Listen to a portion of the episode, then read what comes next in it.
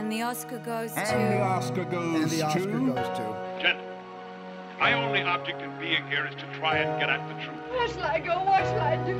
is looking at you, kid. Frankly, my dear, I don't give a damn. Could have been a contender. Fasten your I could have been somebody. They can only kill me with a golden bullet. What have I done? Call me Mr. Tibbs. I'm Tibbs. gonna make him an offer again. All real Love is, is Love. too weak a word for. Stay back. I, I loathe you. You know, I loathe you. I, I love you. I did as instructed. Don't laugh!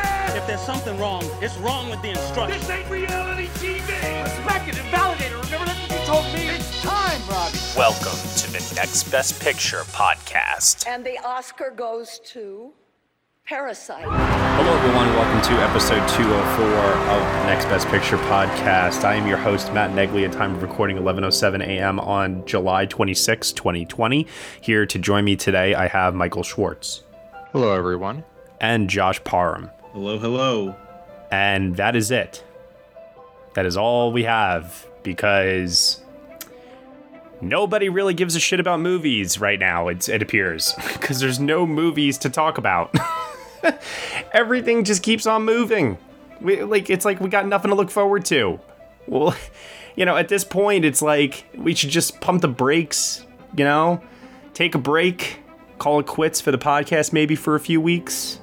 No, Well, well, we got stuff to talk about. There's always movies releasing, and we're always watching stuff. So Yeah, who am I kidding? Come on, come on. Yeah, you're right. You're right. All right. So, listen, let's get into it. I mean, we have a lot of stuff to indeed talk about. You're totally right about that. And even though it does not tie necessarily to theatrical releases, I have to believe that we are getting closer at some point.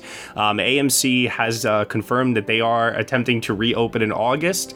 And they're holding pretty firm to that idea. So who knows? Maybe August will finally be our time. we can stop speculating and stop talking, and we can finally have a world where there are theaters to go to, even though we all know Michael Schwartz will definitely not be going to those theaters.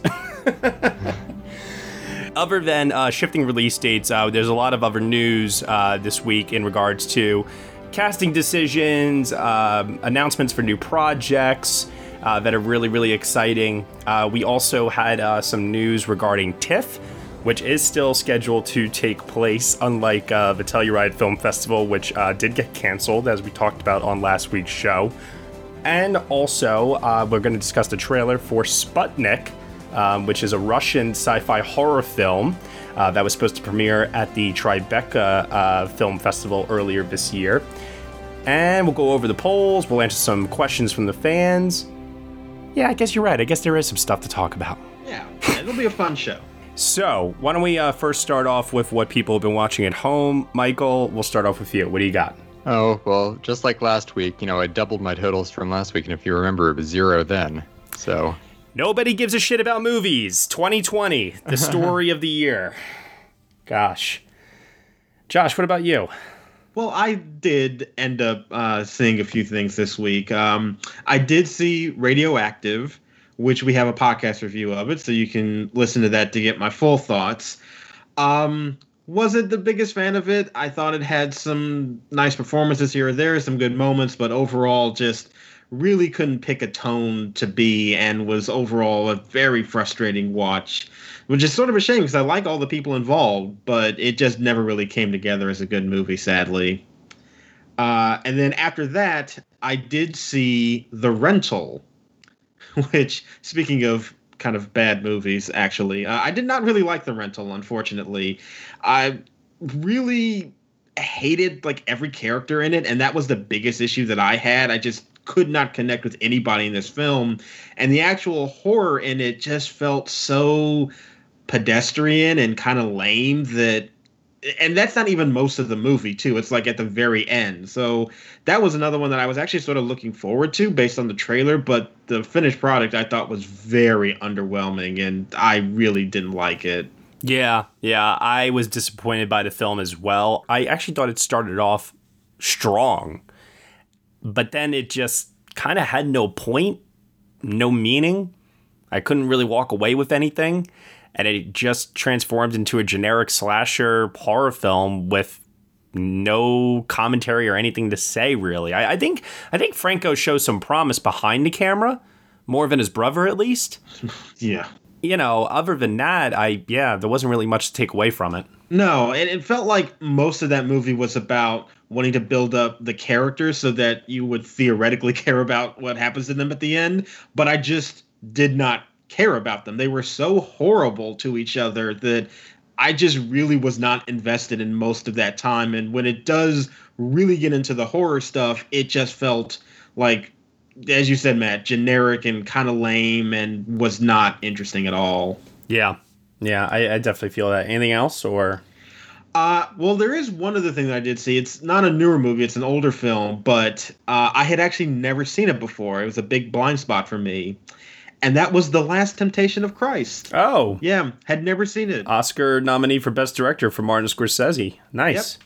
and uh, Willem Dafoe, who just recently had a birthday too. So thought it was a good occasion to finally check it out. And you know, Matt, I gotta say, I think that over the years, this movie probably was a little overhyped for me, and I did like it, but I wasn't quite blown away by it as I thought I would be. I think it definitely made more of a splash and created more conversation upon its release, but I would agree that I don't think the film has aged well.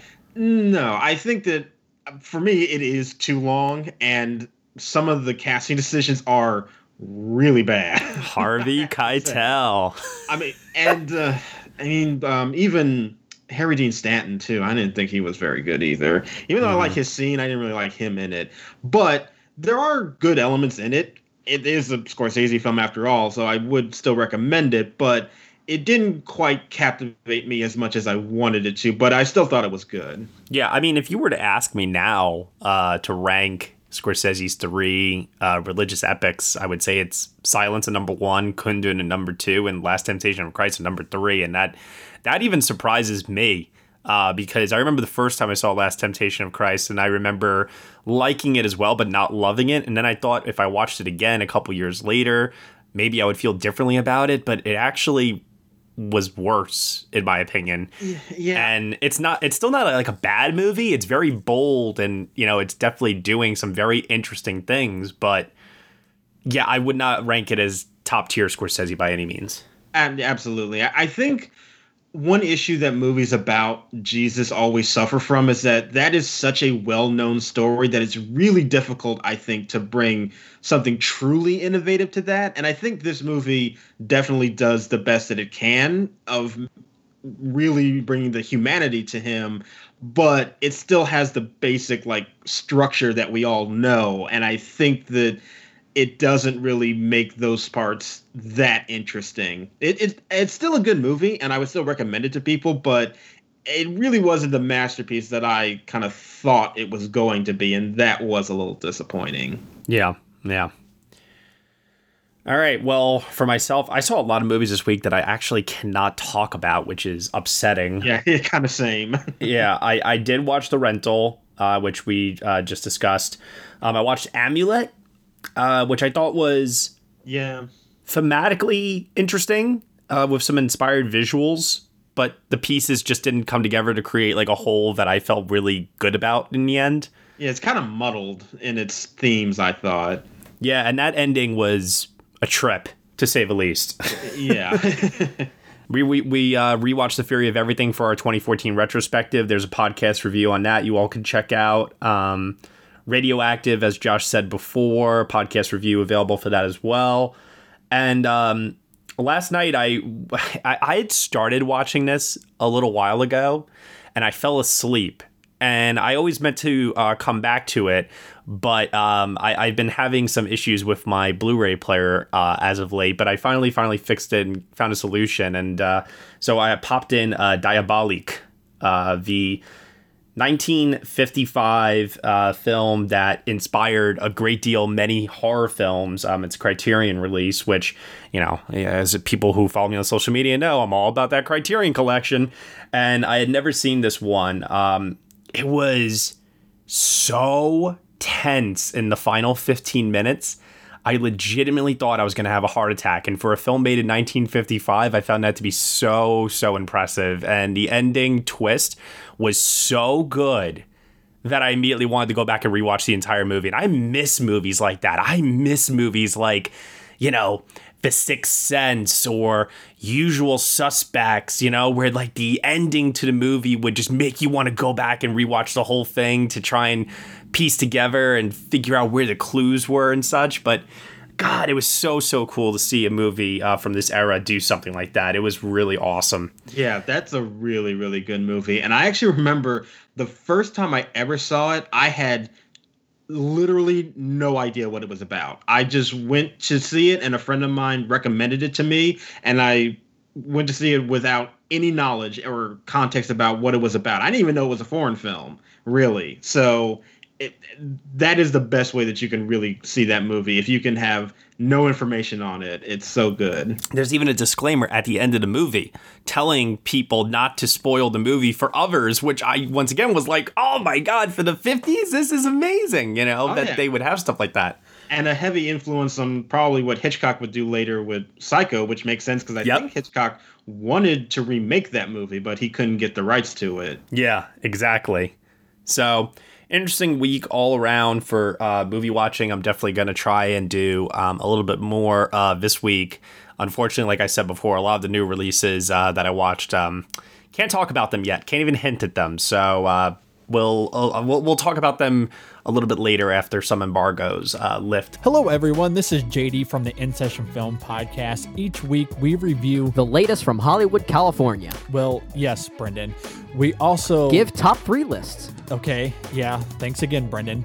Additionally, you can hear us talk other movie news, trailers, varying movie series, or other interesting film related topics, and even rants and raves of the week. That's correct, Brendan.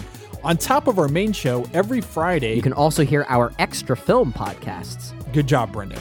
Thank you, JD. It's my goal to make you proud. You're the father, after all. yes, and I'm very proud. Uh, you can listen to the In Session Film podcast on iTunes, Stitcher, SoundCloud, or at InSessionFilm.com. Brendan, will you please let me complete just one? Nope. Oh, for heaven's sake. Listen to the In Session Film podcast every Monday and Friday. Subscribe today and hear me verbally beat JD like a Cherokee drum. No, no, no, no, no. That's not how this works, sir. Hey, no, you you, no, no, you no. go cry at midnight special again, Oh, okay? oh, That's what you're I good will. for. I will. You know what? And I'll do it while pummeling you. I'll do both at the same time. How are you gonna pummel me? Yeah, I, that's don't. I don't how it buy works. that. That's just how it works. And we're not going to be able to talk about uh, quite a great deal many movies uh, for quite some time after some announcements uh, this past week. So, man, this was this was deflating.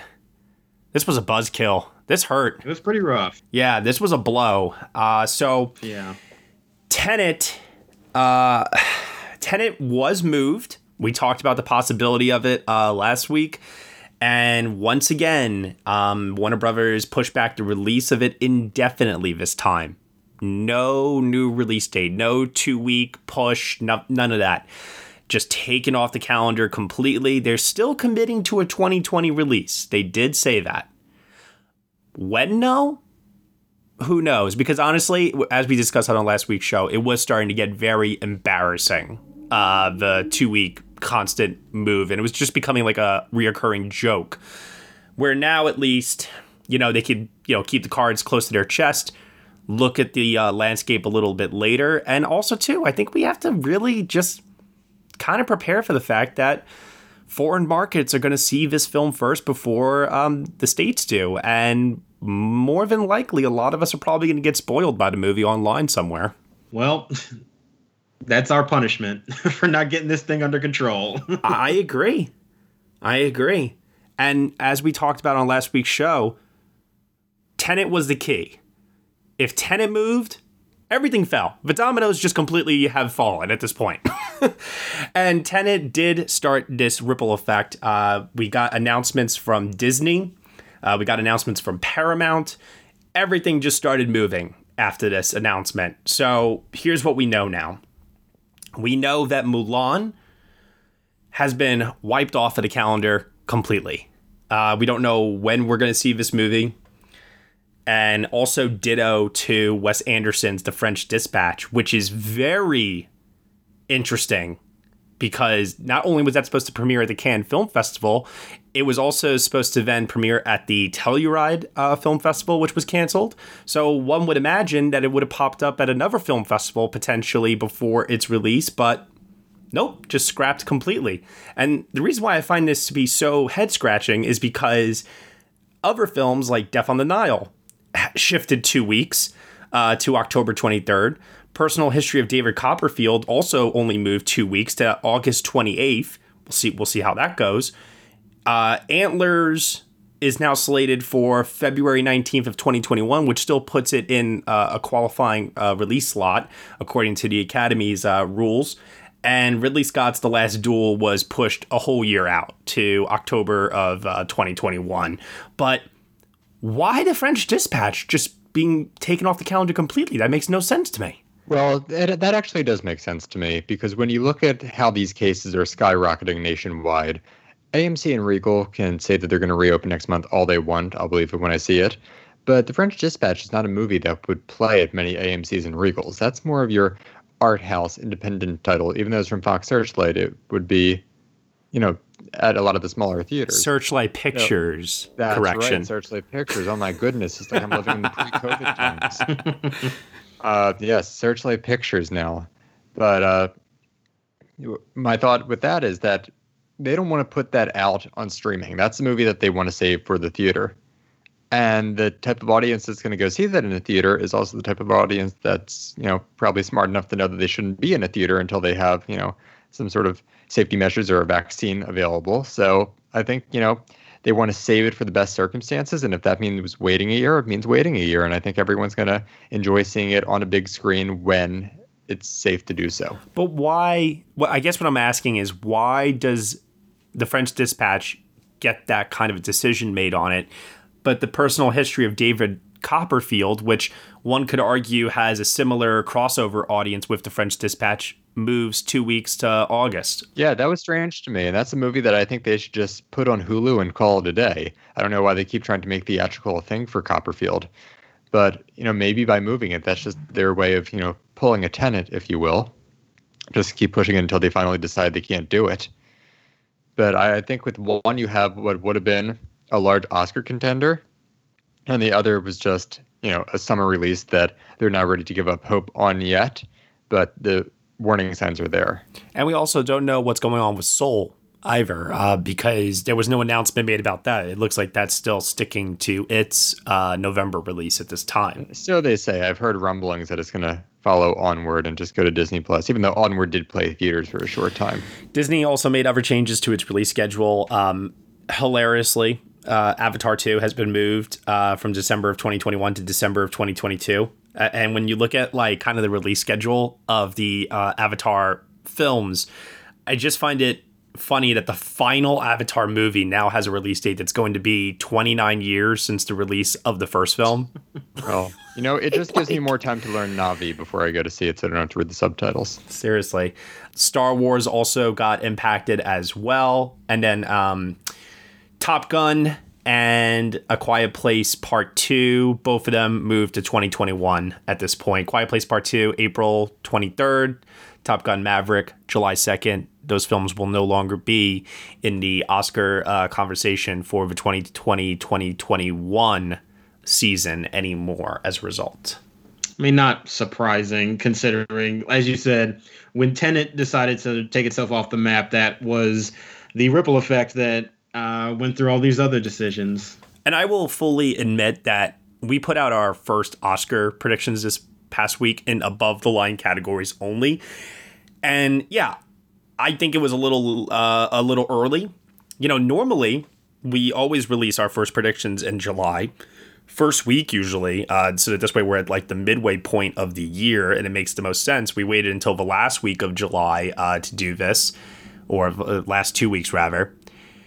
And even then, it was like, well, now that Tenet's been moved indefinitely, does that mean it's going to be like not coming out? Like, what's happening? And so all of a sudden, it's like even in above the line categories, we kind of have to rethink and move things around on a consistent basis uh, every week, it seems like. And that's why we didn't do below the line categories precisely for this reason. We probably would have had A Quiet Place Part 2, Top Gun Maverick uh, listed in some of the below the line categories, and we would have to redo all of our predictions uh, all over again. So I think we're going to hold off on below the line predictions until we get to August. And, you know, if AMC does reopen, I, I think that'll probably be uh, the time. But if they don't, I would say, um, you know, you guys can expect our end of year predictions. Uh, sorry, our below the line predictions probably end of August, I would say. Yeah, things are changing very rapidly. It seems like every single day. So it's very difficult to kind of keep up with that because the movie that you put in there, you have no idea if it's going to stay in that spot or get moved again or get taken off the map completely. So it's very, very difficult right now. You know who's not uh, sweating about this right now and is having a grand old time? Who's that? Netflix. Oh, oh yeah. we got our first look this week at the trial of the Chicago Seven, Aaron Sorkin's directorial follow-up to Molly's Game, and I have to admit, after reading the piece in Vanity Fair about this movie, I made a I made a change. I put it. I mean, Netflix still is you know the number one, number two for best picture frontrunners, in my opinion. But I put Trial of Chicago Seven actually as my early frontrunner for uh, best picture. Oh yeah, based on the material, based on the release uh, of it happening uh, this time in October, which you know, as we talked about um, on a previous episode. The success of the trial of the Chicago Seven in this upcoming award season, I think, is going to have to do very much probably with the election that we have coming in November. However, after reading the piece, it does seem like the movie will fit either context depending on what happens at, in the election. Um, it, it seems like it'll just be a movie that will be relevant despite uh, what the mindset of the country is. And that, that only solidified it in my mind as the front runner. The only thing that holds me back just a little bit is that Sorkin is directing, and I would need to see like a huge step up from his last directorial effort for me to like really be on board with that maybe winning best picture. I mean, people really liked Molly's game if I'm not mistaken, didn't they? I mean, they liked it, but I don't remember them anybody saying like, "Oh, what a wonderful directorial achievement from Aaron Sorkin. This is what no, no." Like it was, it was solid. It was respectable, but that's not enough to like make you a serious player in that realm. And I think that if you're going to win Best Picture, at the very least, you need to have your director be taken seriously as somebody who could maybe even win director himself. Maybe not, you know, a slam dunk, but be in that conversation and I just don't see that from Molly's game. It could very well happen, but I'm just saying from the evidence that I've seen so far, I just need to really be uh, shown that Sorkin can get into that realm. Or it could pull an Argo and maybe not even get nominated for director at all and still win Best Picture. You know, we weren't saying Best Picture after Dumb and Dumber, were we? I mean, that is true. so, a couple of different things uh, to take away also from this piece um, is the cast, right? They had a lot of information about the cast of this movie. I know a lot of people uh, quickly uh, went to go shit on Jeremy Strong for his quote unquote method acting. Uh, but it wasn't the kind of method acting that we've heard about before from certain actors that are using it to be um, like an excuse to be an asshole on set. It just seems like this is a guy who, you know, he was an assistant to Daniel Day Lewis. He takes the craft very, very seriously. And until uh, other word says otherwise from his uh, co-stars, you know, let's just assume that the guy is, you know, in good standing and it's all well and good. And he gets tear gas sprayed in his face, you know, for the uh, for the shot. You know, it's it, it, it's fine. He's not hurting other people. He's just hurting himself. You know, whatever. but that was kind of like my big takeaway uh, right off the bat was uh, Jeremy Strong. I think is looking like he might be positioned uh, for Best Supporting Actor, where Sacha Baron Cohen and Eddie Redmayne, I feel like reading the piece, they they feel like they could be potentially the two leads of the film. Actually, uh, from what I took away, you know, just reading about that, uh, it mm-hmm. seems like Eddie Redmayne might be, you know, our way into the movie, whereas Sacha Baron Cohen and Jeremy Strong and you know the people in the courtroom like Mark Rylance and Frank Langella they might be our supporting plays where Eddie Redmayne is the one who guides us through. And I might be totally mistaken, but that was my takeaway from the piece. I mean, it makes sense because Eddie Redmayne is the biggest name of the cast, so it would make sense to have him uh, get top billing. I think. Yeah, this is going to be the challenge for this movie because whenever you have something with a huge cast like this and you need to divvy up the attention that needs to be paid to each one of them, that's always very difficult. And I'm all here to see Mark Rylance get another uh, nomination following Bridge of Spies. I'd be I'd be there for it. Yeah. Yeah, absolutely. And someone like Sacha Baron Cohen, I know people still think of him as like, you know, being in the Borat Bruno dictator mold, but he's really, you know, proven his acting chops over the years. He's a nominee for acting. I mean, sorry, a, nom- a nominee for writing. Should have been a nominee for acting. Absolutely should have been a nominee for acting back in the day. But, you know, he's worked with Tim Burton, Martin Scorsese, Tom Hooper. You know, he's working with people who are in the bubble, you know, people who Oscar responds to. Now, Aaron Sorkin. He's a great actor, and I think you know this sounds like a really baity part. He's playing uh, Abbie Hoffman. Yeah. So for now, I have Sacha Baron Cohen, Strong, and Rylance in my supporting actor predictions. Ten slots, might I add. So they're kind of like scattered and all over the place. I have Eddie Redmayne in lead for the moment, uh, but you know, it's like who knows? We're, we're going to wait to get further clarification on this. I mean, we still don't know what's going on with Delroy Lindo and Da 5 Bloods yet. So yeah, this is definitely going to be a head scratcher for a little while, I think, until um, you know further notice. But there uh, was some more information uh, regarding uh, the release of the film. Um, we're going to be getting this in October, so we'll be getting this actually uh, pretty early, October sixteenth, which does feel like it's right around the corner. Um, however, you know the question then becomes in a extended year like this, where January and February release films are going to count uh, towards uh, this year's award season, you know, is October too early? Yeah, it's like an August release now. I mean, and it, yeah, that's how you got to look at it, right?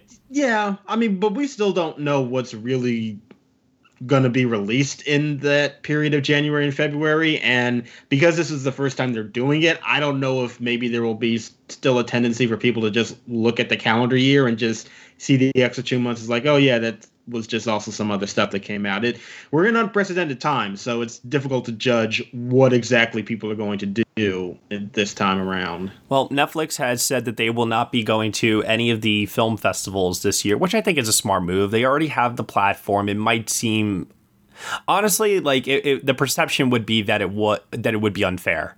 And it's almost like they're strong, strong arming the other contenders out if they were to take that route. So I'm glad that they aren't, because honestly, I think that's just a very compassionate and gracious move on their part uh, towards the other uh, studios that are struggling to find ways to get their film seen right now. So, yeah. In regards to that, you know, TIFF, uh, we had some uh, news about that this week. So we know that um, the opening night film will be David Byrne's American Utopia, directed by Spike Lee. Uh, which is going to be uh, an HBO uh, release uh, of the Broadway uh, show. It's like a filmed version, kind of like what we saw with Hamilton, uh, which I, I, don't think that that's a mistake. I think that's definitely deliberate on their part, trying to capitalize lately both on Hamilton's success and also Spike Lee's success with Da 5 Bloods recently. Oh, absolutely. Yeah.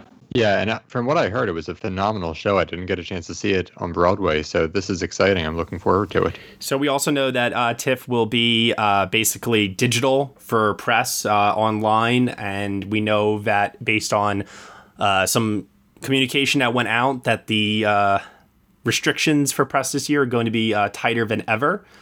probably because they don't want to jam their servers up when they try to do these online screenings. If you have hundreds of thousands of people trying to log in at the same time, uh, that could create some disruption and issues for them. Uh, we also know too that some of the other films that are going to be uh, playing there right now, uh, we have Francis Lee's Ammonite. Uh, which he's not happy that that film's getting a digital release on a small screen. He really wanted that to be shown on a big screen. Um, we also have uh, Thomas Vinterberg's Another Round starring Mads Mikkelsen uh, Ricky Staub's Concrete Cowboy, Nicholas uh, Pereda's Fauna, Reinaldo Marcus Green's Good Joe uh, Good Joe Bell, Suzanne Lindon's Spring Blossom, and Halle Berry's directorial debut Bruised, as well as Naomi Ko- uh, Kawase's True Mothers. So TIFF definitely sounds like it's not going to be the year of big hits like Joker or Knives Out, but it's still going to be TIFF you know, with those independent uh, selections, the foreign language uh, selections, and it'll be it'll be a festival at the end of the day. You know, it's like yeah, it may not have those very very big movies, but it's still a film festival. And at this point, I'm just like, give me anything, seriously. And what a nice chance to discover something that maybe you weren't aware of before. And to me, that's always the beauty of film festivals. That yes, it's always great to see the big premieres and you know the the giant Oscar contenders and all that. But I also love finding out something that I wasn't aware of before. And maybe this is the only time I ever had to see it. And in this time of, you know, COVID that we're in right now, that's forcing these festivals to program slightly differently, I think that's an amazing opportunity to discover something that previously wasn't really known to a lot of people. And I find that element of it to be encouraging, despite us not having some of the bigger players. Absolutely. Yeah, definitely agreed. So, in terms of uh, shifting release dates, uh, let's head on over to the polls here uh, because this week, uh, for this week's poll, I literally put it together for Russell Crowe uh, for Unhinged. And then I find out, like, just a few moments, like less than two minutes after posting the poll, uh, that the release date for Unhinged has moved from July 31st to an unknown date in August. So, if that's not an example of the times that we're living in right now, I don't know what it is. But the poll is still standing, it's still up, and we're asking everyone this week which is their favorite Russell Crowe performance. You can select up to three. I would like to go around here, and if either one of you say Les Miserables, I will kick you off the podcast forever. Josh, favorite Russell Crowe performance? Um, well, I know that certainly like LA Confidential and The Insider and Gladiator are going to be very popular, so those are kind of givens. I'm going to pick something that I don't think many people will name, I still stand by that his performance in Body of Lies is one of my favorites. And the movie itself isn't that great, but I think that he in that movie is just giving such a fun performance. It's like one of the few times I've seen him just do like big character actor work because you know he gained weight, he puts on the southern accent, and I just find him to be so entertaining. And it's not like one of his self serious roles too. And uh, like I said, the movie itself not that great, but I really do love his performance in it. Michael. Yeah, so my favorite, uh, not really a surprise, because I think a lot of people consider this to be among his best work. My favorite is Gladiator, his Oscar winning performance. Yeah, he definitely radiates uh, a lot of charisma in that role and commands the screen with his presence for sure. Yeah, and back in the day when I was first getting into Oscar history and learning all the winners, I saw that he had won Best Actor for Gladiator after I knew that Gladiator won Best Picture. And I looked at it and I'm like, really? He won Best Actor for that? I hadn't seen the movie yet. I'm thinking, oh, what's so special about that performance? He's just sort of like fighting the whole time. But, you know, I couldn't be more mistaken. It's such powerful work. And, you know, the character itself and what he brings to the role of Maximus and his strength and seeing it in between uh, The Insider and then A Beautiful Mind. I think it's just the pinnacle of his career, and I'm glad he won the Oscar for it. It's just incredible. Yeah, he definitely had a lot of goodwill, I think, with LA Confidential and The Insider leading up to the release of Gladiator, and also helped too that Gladiator was the Best Picture uh, frontrunner because that whole award season, he didn't really win a lot of precursors. I think he won Critics' Choice and two other critics groups along the way, but that was pretty much it a lot of people were thinking that Tom Hanks might take another one for uh, Castaway or just really somebody else in general. So, I mean, if you watch that Oscar clip of uh, when Russell wins, he is so shocked. He cannot believe it, you know, in that moment that it's actually happening. Um, but yeah, I mean, I agree with you, Michael. That was like kind of like the peak era was like the 1999 till to like mid 2000s, I would say was like that peak Russell Crowe time where it was just like leading man project after leading man project. So many great performances crammed into that small period of time. And lately, to uh, Josh's point, it feels like he's doing a lot more supporting work than anything. He's not really, I don't know, like so much like a bankable leading star anymore. I really, really liked him in uh, things like Josh said, like Body of Lies or Boy Erased, or and I know he's like a co-lead in this, but something like The Nice Guys, where you know once again it's not like a leading man um, performance, but you know he's doing more character work, and you know he's uh, co-starring with Ryan Gosling in that. But I think my favorite, kind of piggybacking off of what you just said there, Michael. I think that one of the best displays of Russell Crowe's like screen presence and charisma was his work in James Mangold's 310 to Yuma. Love his performance in that too. Yeah. Right?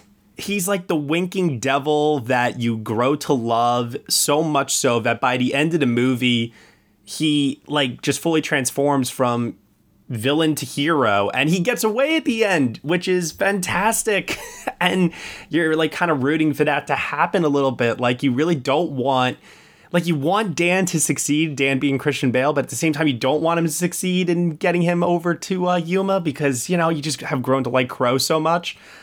Ah man, yeah, that's a that's a good that's a great western. I love that film.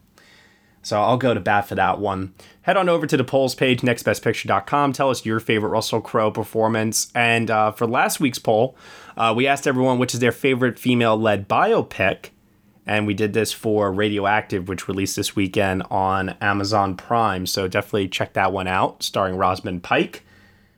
Oh man, a uh, lot of close calls here, a lot of ties. Let's take a look. Number 10 is What's Love Got to Do with It? All right. Number 9 is Christine, starring Rebecca Hall.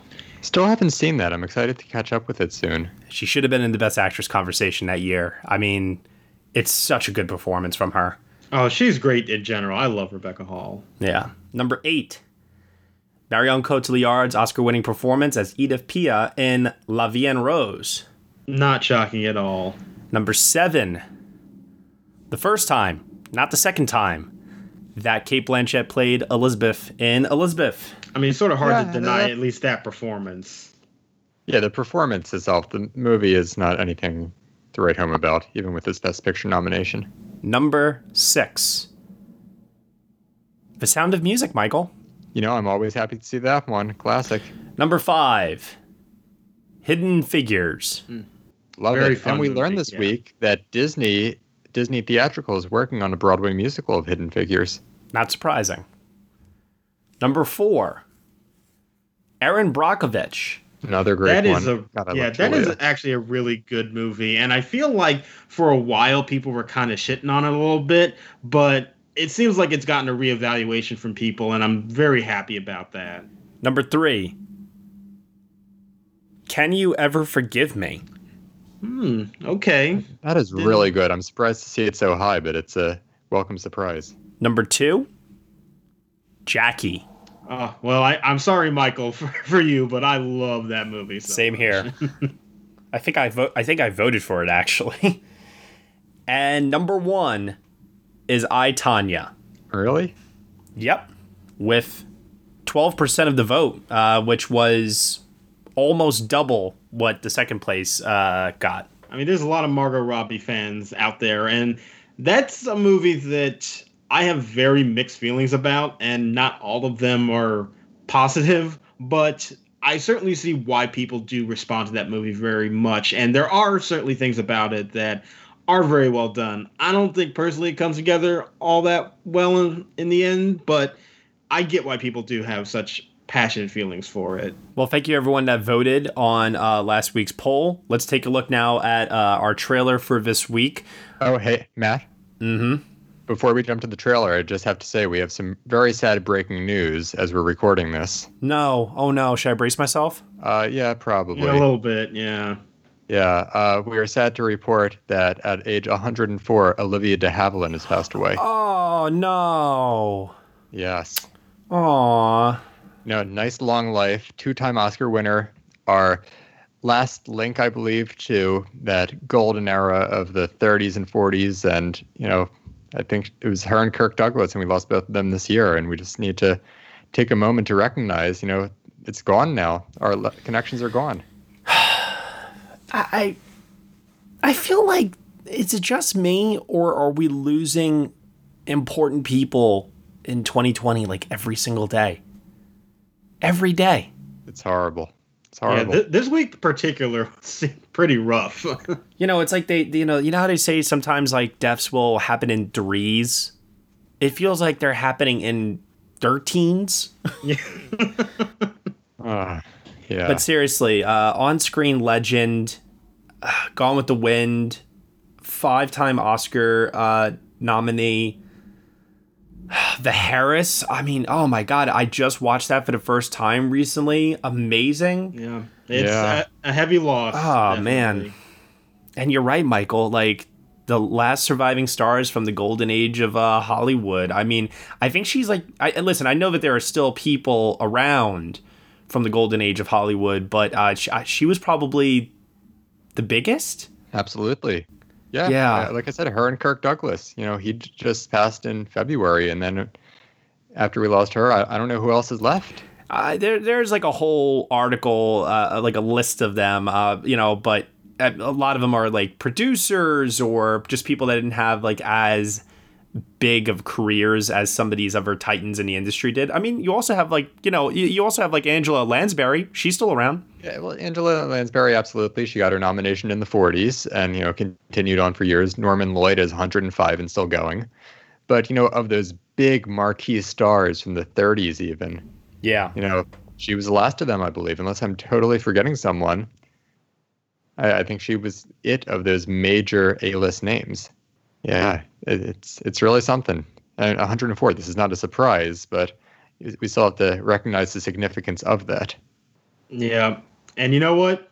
Respect to anybody who sues Ryan Murphy. Uh, you know what? And what's really nice is she lived long enough to see Gone with the Wind, added to, removed, and added back to HBO Max. So there's always that. yeah. she lived long enough to know what an HBO Max was. Like yeah.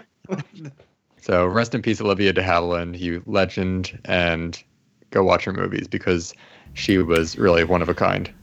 Now I got to transition over to the trailer. Um, all right. So She would have loved for us to talk about Sputnik. yeah, so let's talk about Sputnik. Um, Russian science fiction horror film directed by Egor Abramenko. Uh, this is a feature directorial debut. It was meant to uh, debut at the Tribeca Film Festival. It's actually going to uh, be released on VOD now um, on August 14th. Let's take a look at the trailer for this one.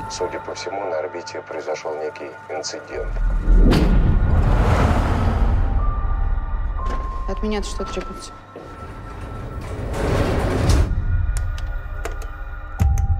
Семирадов моя фамилия. Требуется ваша консультация. Зачем они меня здесь держат, сможете объяснить?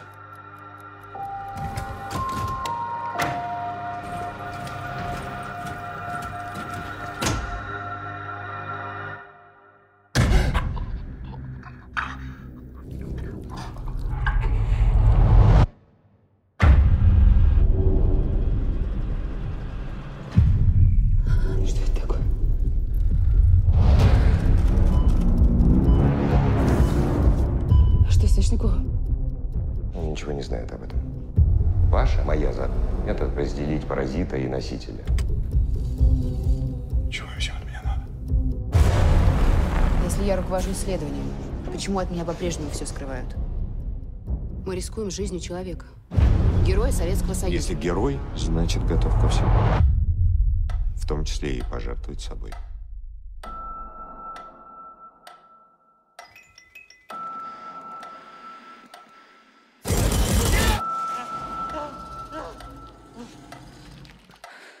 Надо было мне сразу вам все рассказать.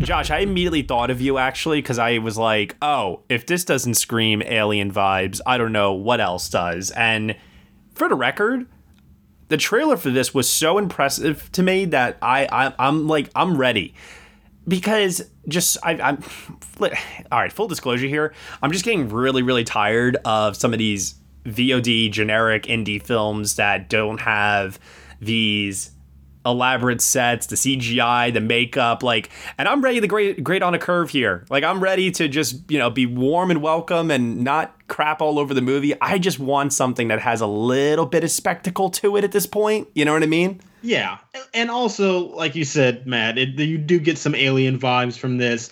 I've spoken before about how like schlocky sci-fi creature features are really my bag. Like I eat those movies up. I love them. Even the terrible ones I can find some enjoyment in. And you're right. In a time right now where a lot of the stuff that we have been seeing going to streaming hasn't really been spectacle, it is sort of nice to get something that is a little bit in that realm and can just be fun. You know, I'm all for just kind of kicking back and just having a fun, good time with the entertaining sci-fi horror movie. Yeah, and the reviews for it were pretty solid as well. Some strong notices all around, and you know, at the end of the day, it's not an American release; it's a uh, foreign release from Russia, and you know that gives me some confidence here that you know it's not going to fall into the traditional American you know pitfalls of genre uh, blockbuster storytelling. So yeah, I I feel pretty good about this one. I mean, even if it is just your generic carbon copy of Alien, like I said before, I'm just starving for any kind of content outside of the traditional uh, small small time like indie type of film. I'm just I'm like I'm ready for anything at this point. and even if it does kind of feel very similar to Alien. To be honest with you, that criticism never really bothers me because even Alien is ripping off, you know, the sci-fi movies from the 50s. So it's not like that movie was completely original either. So like if it is seeming like it's being a little bit too close to it, I don't really care. I just want to see uh, an entertaining monster movie. Michael, I'm waiting for your thoughts.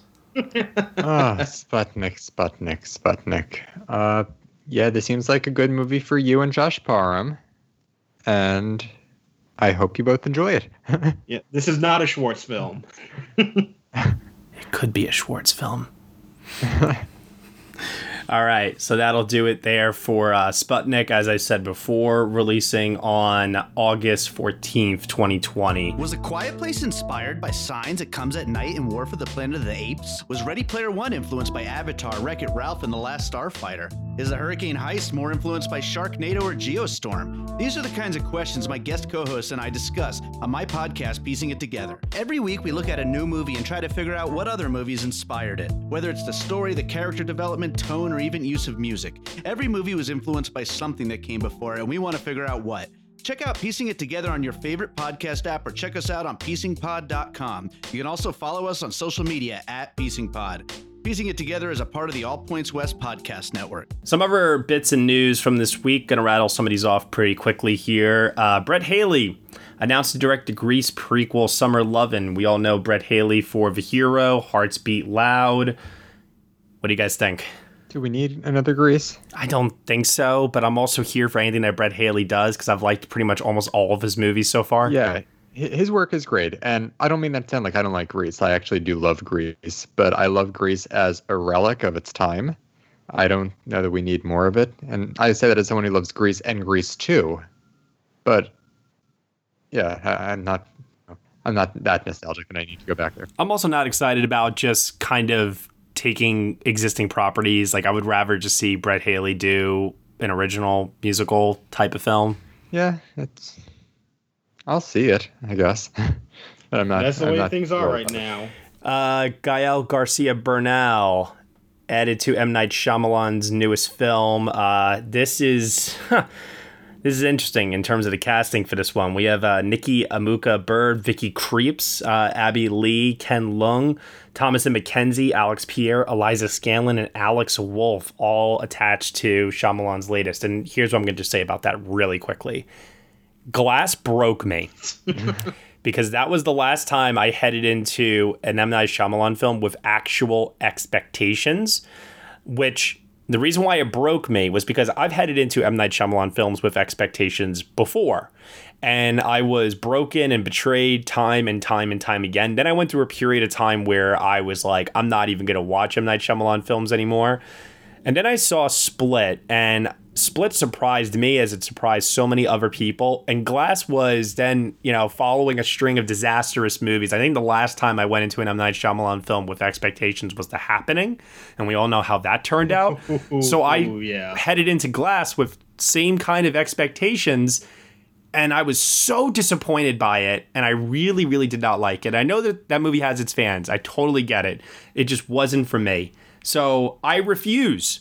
I refuse, even with this cast attached, to have any expectations of excitement for an M Night Shyamalan film. I will, I will see it begrudgingly, but I refuse to get excited over this. Yeah, I'm sort of in the same, somewhat of a same boat. Although I really wasn't on the enthusiastic train with uh, with Split. I thought it was fine, but I did not really think of it like, oh my god, he's back. Like it was a decent movie that was okay. So the Glass didn't necessarily have like a huge drop off from me from his previous film, but I'm still a bit skeptical that he can make a really great movie again. I still don't really find that there's evidence of that.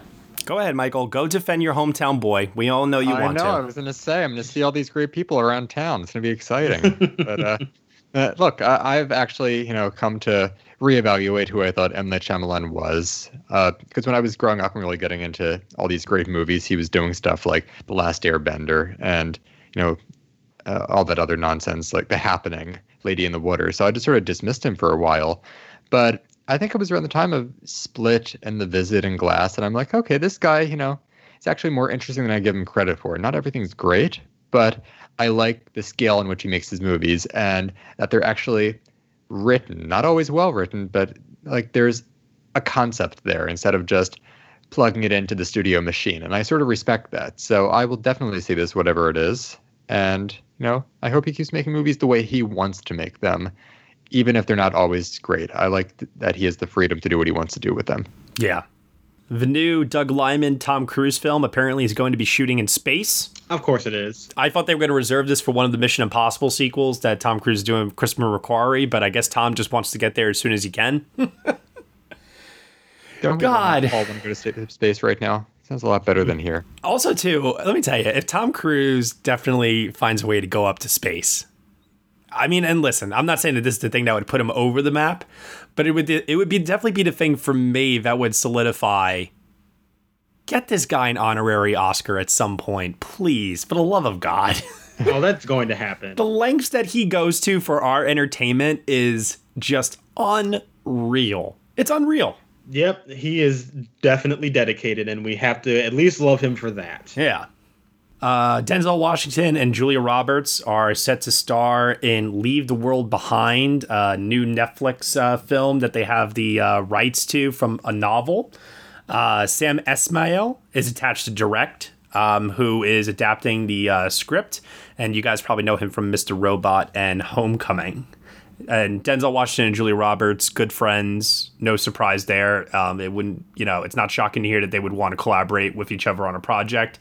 Uh, but two actors, heavyweights, two titans of the industry uh, coming together here. Uh, that's pretty exciting. Yeah, Absolutely. We're back in the 90s.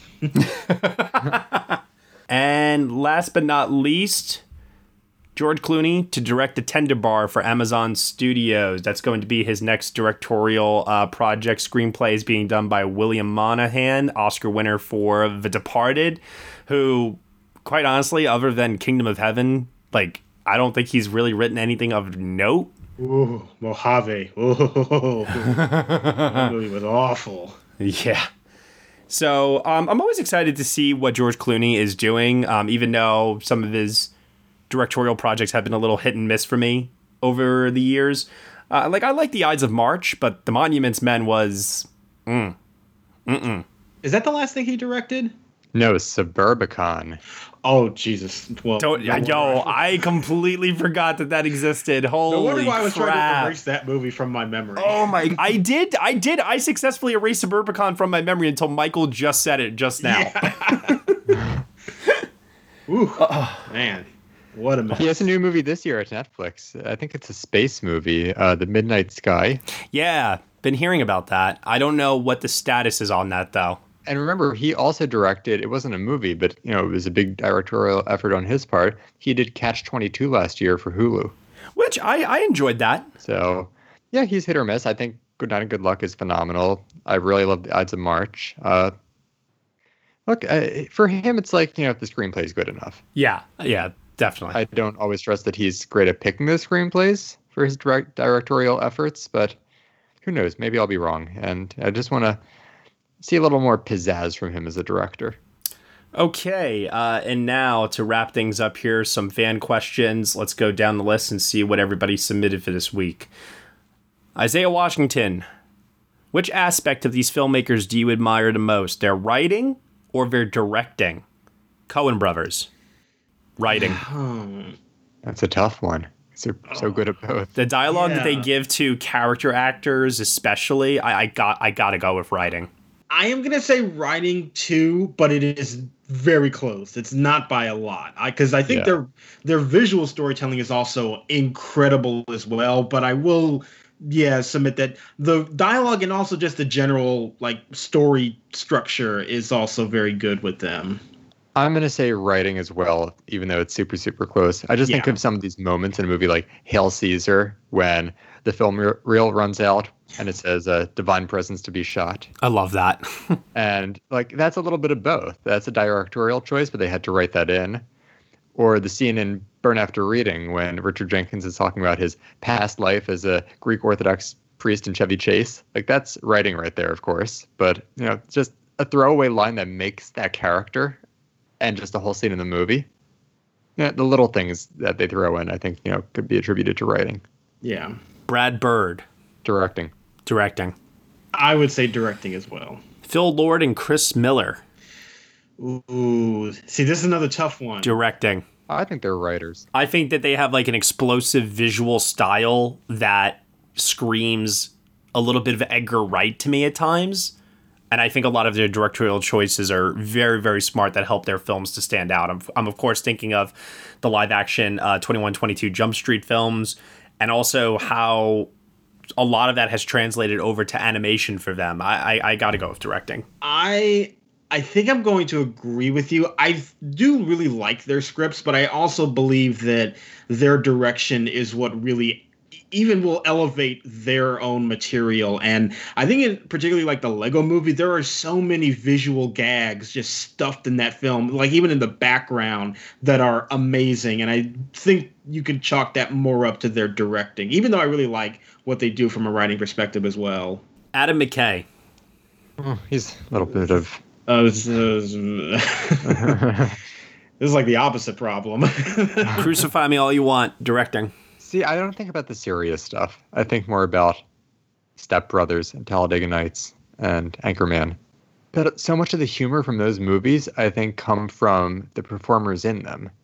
Like it's funny watching Will Ferrell and So then he has to rein those performances in with Right, so which is- yeah, that's where I was going with that. Absolutely. So his style as a director doesn't always work, but I do think it's his strength of the two when it's on. If I'm forced to pick, I think I will say directing. And Ava DuVernay, last one, directing. Yeah, I would say directing. Yeah, absolutely. Okay.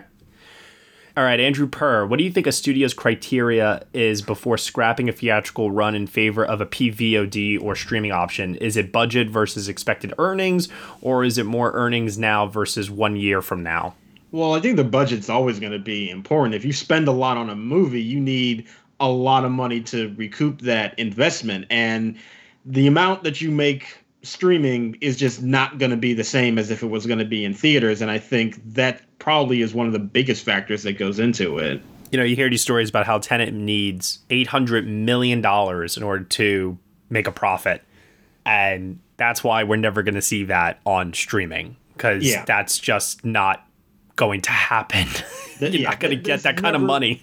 That is never going to happen. Like I know that we have some success stories about premium VOD right now, but they are nowhere near what movies would be earning if they were in theaters. And I think that for all these people who are saying like releasing just to release all these tent poles on VOD, like they do not understand the economics behind that decision. And for anyone that's listening right now that has the privilege of getting these movies for free from the studios, publicists, and don't have to actually pay the 19.99, ask yourself this question: If you did not have that option, would you still pay the 19.99 to rent, not own, just rent, to see one of these movies. And when I say one of these movies, I'm not even going to talk about the big tentpole films. I'm talking like the smaller titles like Never Rarely, Sometimes Always, The Last King of Scotland, St- King of Staten Island. Jesus Christ, I did it again.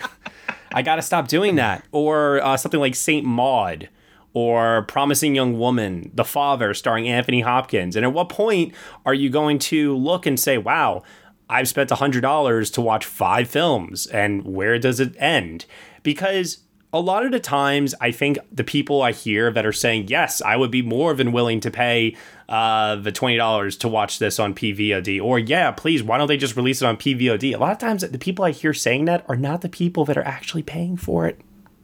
So I think it's almost easy for them to say, yeah, release it on VOD. Um, I know for me, I would be very, very picky and choosy. You know, I wouldn't, I wouldn't do it for everything.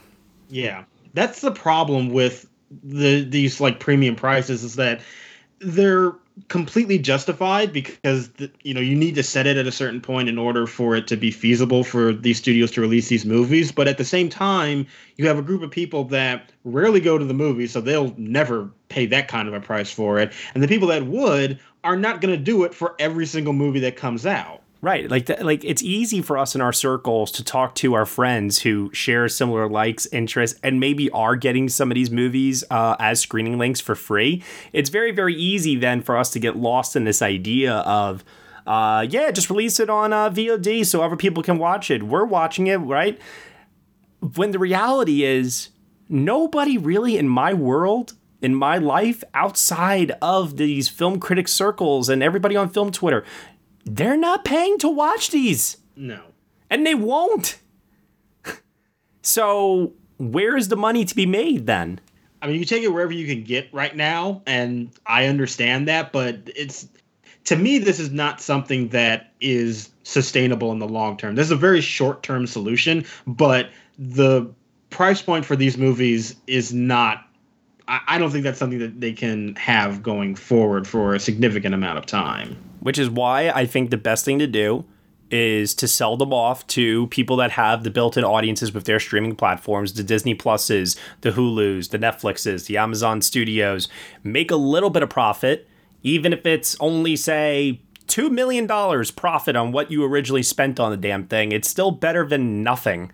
And I would just try then to stay alive uh, for as long as you can with that profit, then, you know, at that point and maybe I'm wrong in saying that, but you can't hold on to these movies on the shelf forever. That's not a good option either. It's a weird time that we're in right now. you got to take what you can get. Scott Kernan, since the expansion in 2009, up to 10 nominees for Best Picture, and then the change to, he says 8 to 9 nominees, but really it's 5 to uh, 10 uh, in 2011.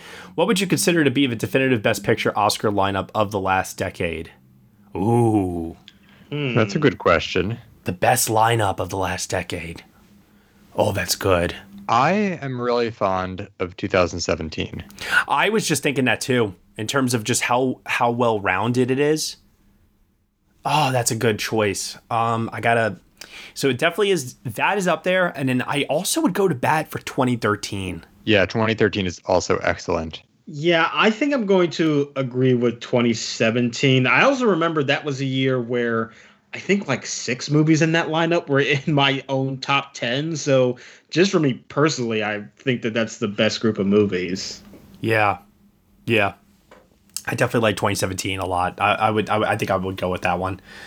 Greg Pace at Greg Pace Ohio asks, "Do you think there are any locks for a nomination within movies that have been released so far this year?" Oof, he used the L word. Locks. Yeah, it's very. I mean, in normal years, it's difficult to use that word this at this point in the year, and much less right now. But I think if I'm going to say anybody is a lock, I think I would say Delroy Lindo. I am right there with you, Josh, in terms of acting. If I'm thinking just outside of acting for a second, I think Onward is a lock for animated feature. Yeah, that's what I was going to say. I think that's yeah. the only true lock we've had out of any category. And also, too, if this was a normal year uh, where there's five nominees and you know the, we didn't have COVID nineteen, I don't think I would be saying that. Mm, uh, not a lock. Yeah, I would say that. I would say that it probably would get in still, but using the L word for it at this point in a normal year, probably not. Yeah. David Mitchell Baker asks, uh, which was the better year for Best Picture nominees between these two all timers? Oh no, 1975. Once uh, I was about to say once flew over a time in Hollywood. Uh, one flew over the Cuckoo's Nest, Barry Lyndon, Dog Day Afternoon, Jaws, Nashville, or 1976, Rocky, All the President's Men, Bound for Glory, Network, Taxi Driver. Damn you, David Mitchell Baker. Damn you. That's yeah. I am going with 1975. You say 75, I say 76. Josh, you're the tiebreaker here. Uh, I'm I'm gonna say 75. Yeah. Yeah. I mean, I love a lot of those movies in the 76 lineup too, but I think just overall, I like the 75 lineup just a little bit more. That being said, I wish I could replace Bound for Glory with any movie from 75. yeah, that that's true. Jessica at Jess Hartman 22 asks, First acting performance you have a memory of being in total awe of? Hmm. I was in high school, and for me, it was Robert De Niro in Raging Bull. Yeah, that's an interesting question because obviously we've watched movies for years, but for me, it wasn't until you know I was maybe 13 that I really started paying attention to the art of performances rather than just watching actors serve the movie and yes, you know, exactly having it be subconscious. So the first time I was really aware, wow, this is tremendous acting. I would say uh, after I saw Mamma Mia, that's not my answer. Just bear with me here. After I saw Mamma Mia, that's when I really got into Meryl Streep and all she was doing. And then I went back to see all of her acclaimed films, and seeing Sophie's Choice was when I thought, oh, this is what it's all about. I'm actually, Michael, it's so funny you say that because still, for my money, De Niro in Raging Bull and Streep for Sophie's Choice are like my male, female, all time best performances from any actor or actress like I've ever seen. Yeah, they're they're terrific, and what he does, you know, uh, of course he's amazing in all of Raging Bull, but it's those scenes talking in the dressing room in front of the mirror, like that's what cements it for me. I think this is kind of a more like on the sillier side, but it honestly was the first thing that came to, into my mind. I really do think that when I saw Jim Carrey in The Mask, I, I think that that was actually a performance that I thought was just so energetic and full of life and just so entertaining that I think that was like one of the first times I can remember identifying an actor with a role and being appreciative of what they were doing and having an awareness that like their performance was the thing that I was finding such joy in. So, you know, it's not a very serious answer, but I think it's the one that I'm going to go with. All right. Okay. Josh Blumenkrantz asks, "What movie are you still holding out hope for to get released this year?" All of them. Promising Young Woman.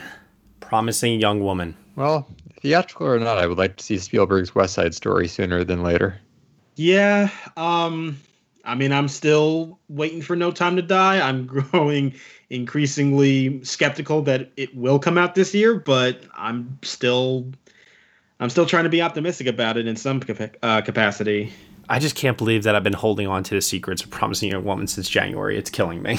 Yeah, it's really killing me, and I haven't told a soul. And, and you know, Matt, when you went and saw all of those movies at Sundance, at first I did kind of think like, man, that's like a bit overkill. But looking back on it, probably was the best decision you made this year. It really was. I swear to God, 45 films or whatever it was over the course of that week. I mean, like I I could not be more grateful. I really yeah. couldn't. I mean, it really kind of paid off for you considering how things shook out. Seriously. I, I, I definitely look back on that and I say to myself, like, yeah, you nearly killed yourself doing it, but goddamn, did it really just pay off in the long run for 2020? And, you know, not knowing obviously what was coming either, you know? Yeah, it is almost like you had some kind of divine intuition about what was going to happen and that the opportunity to see these movies wasn't going to be available later. To be to be completely fair and transparent, the real reason why I do that and I do that with every film festival I go to, I just try to see as much as I possibly can, is because it eliminates me having to ask my day job to leave early,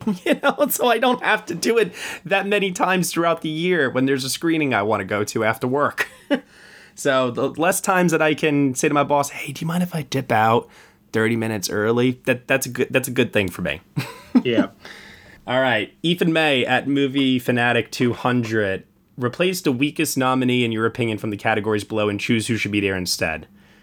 The film year is 2009. Okay.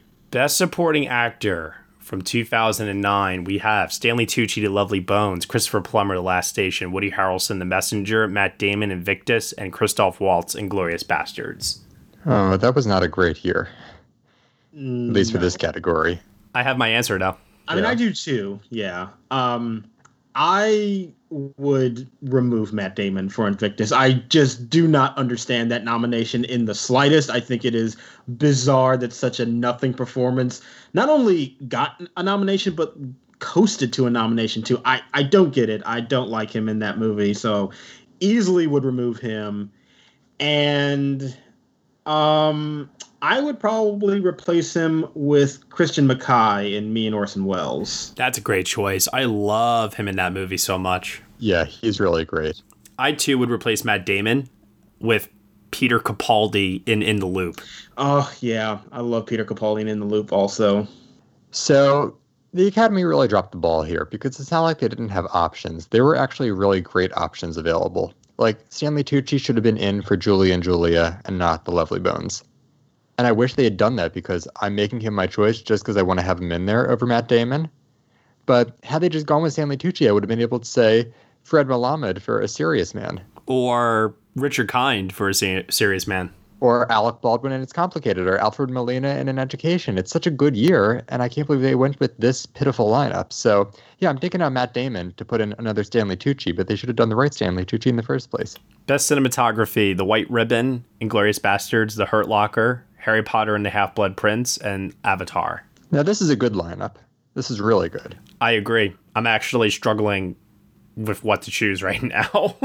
uh, I'm not struggling. I would remove the winner. I would remove Avatar. So, okay, in regards to that, like, I get it because so much of it is reliant on visual effects for the visual aspect of it, but the way that they shot it and the camera technology, I believe that's why they ultimately won if you ask oh, me. I, I get it, but I also think that looking at all these other nominees, I am I think that they have just genuinely more impressive work to look at. Like there is an a technological innovation with Avatar, certainly, but it just in terms of like actual cinematography being used to enhance the story, I find that the other ones are much better than Avatar from my own personal perspective. And I mean, for the record, I too am releasing. Uh, uh, I am too replacing Avatar, but I I want to go for bad to bat for it because it is a strong lineup, and I I, I don't. I'm not shitting over it by replacing it. Is what I guess. I guess. No, but it is the number five in that lineup for me.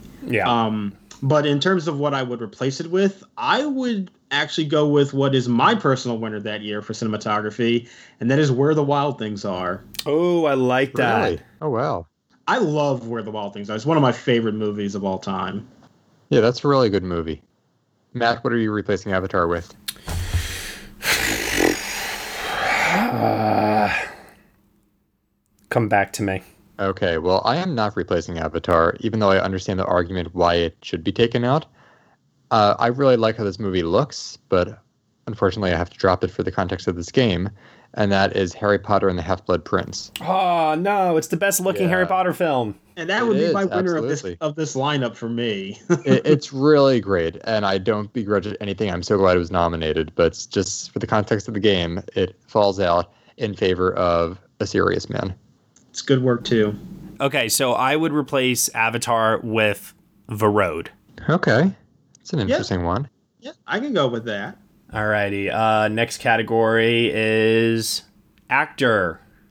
And for there we have Jeremy Renner for The Hurt Locker, Morgan Freeman for Invictus, Colin Firth for Single Man, George Clooney Up in the Air, and Jeff Bridges for Crazy Heart. Do we just say it on the count of three? Because I think we're all going to have the same answer and replacement potentially. Well, I know. I think we'll all have the same answer of who we're going to kick out.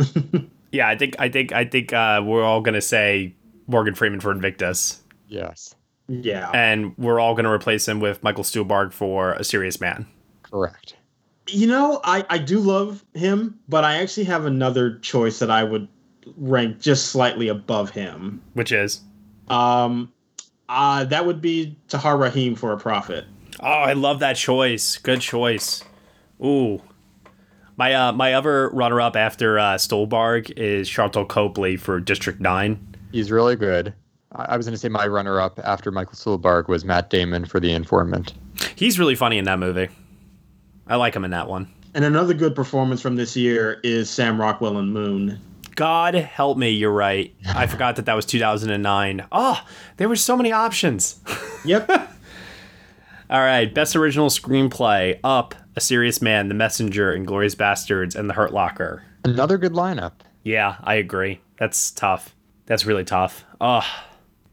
Mm. So I am taking out The Messenger, even though I think that's a really, really good movie. And I'm replacing it with It's Complicated. you fucking would. uh, you would. Uh, I will also take out The Messenger, even though I agree with you, Michael. It is a good screenplay. And I will replace it with Bright Star. That's good. That's good. Man, I'm going to be disappointed if you don't say the one that was my runner up because I think you really like this movie. I would replace The Messenger with 500 Days of Summer. There it is. Perfect. Yeah. Okay, I was hoping someone would say it. That would be on my list too, but I was hoping that that Matt was going to say it so that I could say something else. And I also love that that movie has gotten reevaluated over the last couple of years with a totally different spin on it too, which has been uh, fascinating to read about. Yeah. Yeah, that's great. He also had like Broken Embraces and Adventureland, and some people like me might say Funny People, but you know, it was a strong year for original screenplay. 2009 was great in general. The Academy just didn't get the memo about it. Best adapted screenplay. We have Up in the Air, In the Loop, and Education, District 9, and Precious. Without any hesitation, I would remove District 9. I'm sorry, I'm actually somebody that doesn't really like that movie very much. I think it's okay, but I, I don't really, not a big fan of it personally. And I will go to bat once again for Where the Wild Things Are. I am also taking a District 9, even though I actually do like the movie, believe it or not. I think that's a really interesting film, but I'm replacing it with my personal winner, Julie and Julia.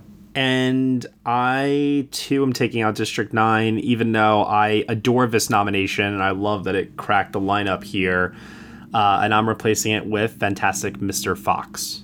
Uh, yeah, that's a really great one. Best Actress Meryl Streep, Julie and Julia, Gabourey Sidibe for Precious, Carey Mulligan for An Education, Helen Mirren for The Last Station, and Sandra Bullock for The Blind Side. Hmm. So I love Sandra Bullock. Love that she has an Oscar because she's wonderful as a performer. Not for that movie. So taking her out and replacing her with. See, it's a tricky one because I don't believe this person belongs in lead actress, but I like to follow the campaigning rules and the Academy guidelines for how things work that year. So I'm replacing her with Marion Cotillard for nine. Mm. Yeah, I like her in that movie, but I just cannot say that she's a leading actress. I think she is fully supporting.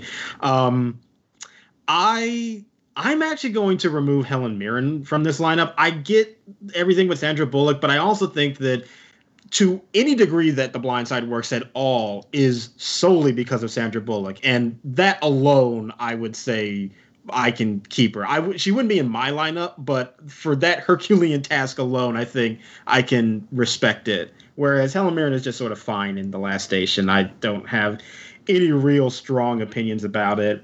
And I would replace her, I think, with Maya Rudolph in Away We Go. I love that choice.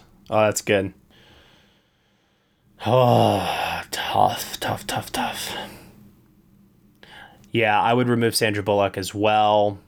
I, I agree. I still to this day I don't know how she won. Um, actually, now that I'm thinking about it, really, you, you don't know? Was, yeah, it's no. I clear. I know why. I just don't think it's a good. Like it's. I don't think it's an Oscar worthy performance. I think it's a good performance, just not an Oscar worthy one. Um, I would replace with Emily Blunt for the young Victoria. Oh well. I thought you were going to say Melanie Laurent for Inglourious Basterds. See, like I wish that she had a like a more standout scene because everybody always kind of points to the um the table scene with uh, Christoph and how she acts in, in, in that scene opposite him. But I, I just wish she had a little bit more to do in that movie. If I'm, yeah, I, I like her. She makes my personal lineup that year, but I, I genuinely like. I, I just want Emily Blunt to get that damn nomination at some point. I know it's Yeah. crazy. I mean, Melanie, uh, Melanie Laurent also makes my personal lineup, but like with Marion Cotillard, they are both in my supporting actress lineup. As they should be. I don't disagree with that. I really don't. But it's just Yeah. this thing I have that you know everything needs to line up with the way that history happened. And then last but not least, uh, best director. Jason Reitman up in the air, Lee Daniels for Precious, Quentin Tarantino and Glorious Bastards, James Cameron for Avatar, Kathryn Bigelow for Hurt Locker. Straight five all throughout the entire season. Never uh, differed Yeah. from these five. Yeah. It's probably your top five in Best Picture as well. Agreed. All right. I'm going to piss people off. I'm doing it. I'm kicking out Tarantino. Whoa. Yeah, uh, Inglourious Basterds is a movie that I like, but I do not love it like many, many other people do. I know that for many, it's his best movie. I have some issues with that film, like a lot of later uh, half Tarantino. And yeah, I'm going to remove him. And sorry to sound like a broken record, but I'm going to replace him with uh, Where the Wild Things Are for Spike Jonze. So back in 2010, uh, the three of us didn't know each other back then, but I was a big fan of Up in the Air. I loved that movie so much back in 2009 because I just thought, you know, it was this movie of the moment, and I liked that it was a character piece and sort of felt like a throwback to those James L. Brooks movies of the day, and I, I was a big fan of it. Looking at it 10 years later, I like the performances and the writing, and I like a lot of elements of it, but I'm not nearly as high on it as I was a decade ago. So for that reason, I'm taking Jason Reitman out, and I'm replacing him with Joel and Ethan Coen for A Serious Man. It's a good choice. And I too am taking Jason Reitman out. I wish that Up in the Air got a Best Film Editing nomination. Yeah. Because I think some of the editing in that film is just really, really fantastic. I would rather see it get that nomination over Reitman for director. Um, and I'm going to replace him with Neill Blomkamp for District 9 because I still, to this day, am amazed at what he was able to accomplish uh, with that small of a budget on that film and just the overall vision uh, for that movie in general. Okay. That'll do it here uh, for the Ethan May segment of the show. And then, last but not least, final question. Rob Montoya is asking us With the weekly announcements of 2020 releases being pushed back to 2021, what are your thoughts on either pushing Oscars back as well a year to, in this case, it would be Ah, 2022? Or should they stick with the April 2021 show? Stick with it. We still have movies. Let's honor them. Exactly. Yes, there are still films coming out. They're not in theaters, but there's a lot of great stuff to see. And, you know, it'll be different, but everything is different this year. And I think that running to the impulse of just, oh, there's nothing in theaters, so like stuff doesn't count is kind of, I find very disrespectful to the movies that are coming out right now. And, it's a different landscape and i think that we should honor those films that actually committed to being released and being seen by people and there's a lot of great stuff out there still to see I agree with both of your points. but I am very, very worried with some of the impulsive actions that the Academy has done over the last couple of years due to declining ratings. I am worried that they will make a rash and impulsive business decision that disregards the films, the art, the tradition, and the fact that, you know, we do have a lot of movies to go around this year and we still have more coming. I am worried that they are going to make that call at some point. i'm worried about it too yeah. and I won't feel good about it for a while because with the way how quickly everything is changing nowadays, uh, this is something that's going to be hanging, I think, over my head for months. Um, because you see, for example, like how long they wait to the last minute to possibly or possibly not have a host on their show.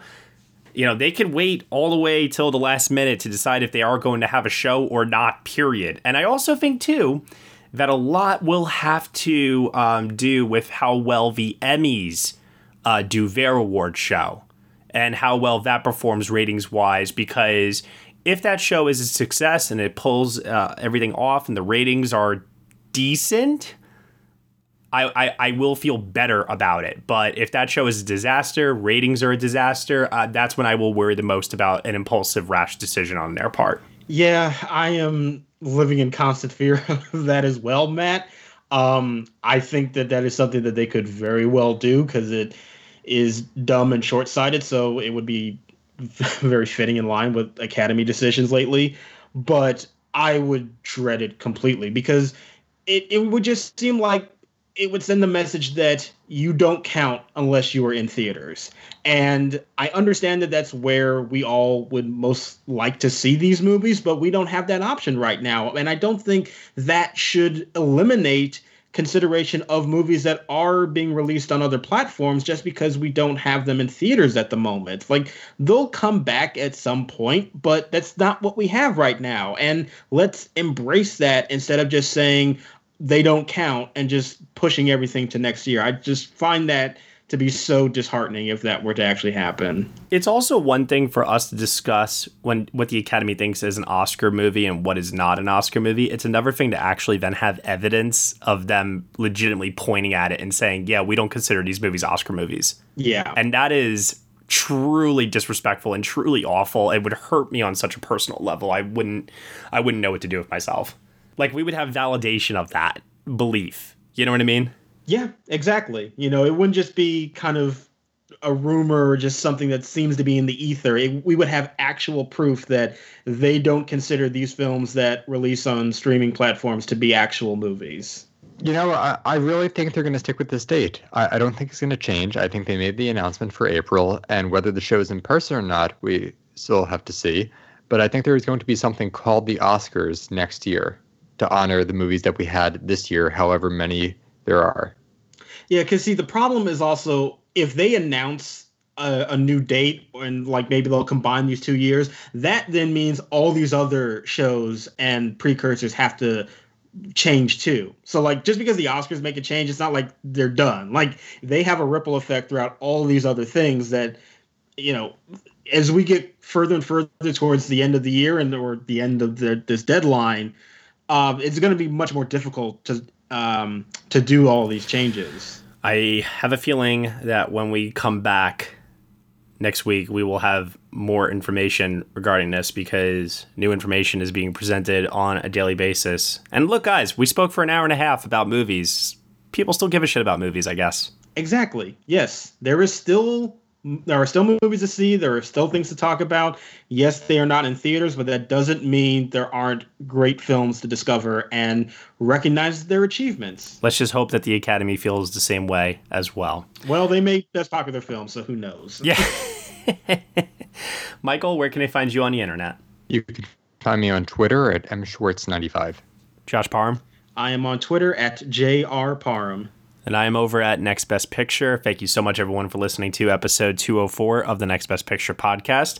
You can subscribe to us on Apple Podcasts, SoundCloud, Google Play, Stitcher, TuneIn, Player FM, Acast, Castbox, also on Spotify. Be sure to leave us a review on Apple Podcasts and let us know what you think of the show. We really appreciate the feedback there. If you leave us a comment, rate us five stars, it helps our show to get discovered and get seen, which believe it or not, during this time, we really, really would appreciate that.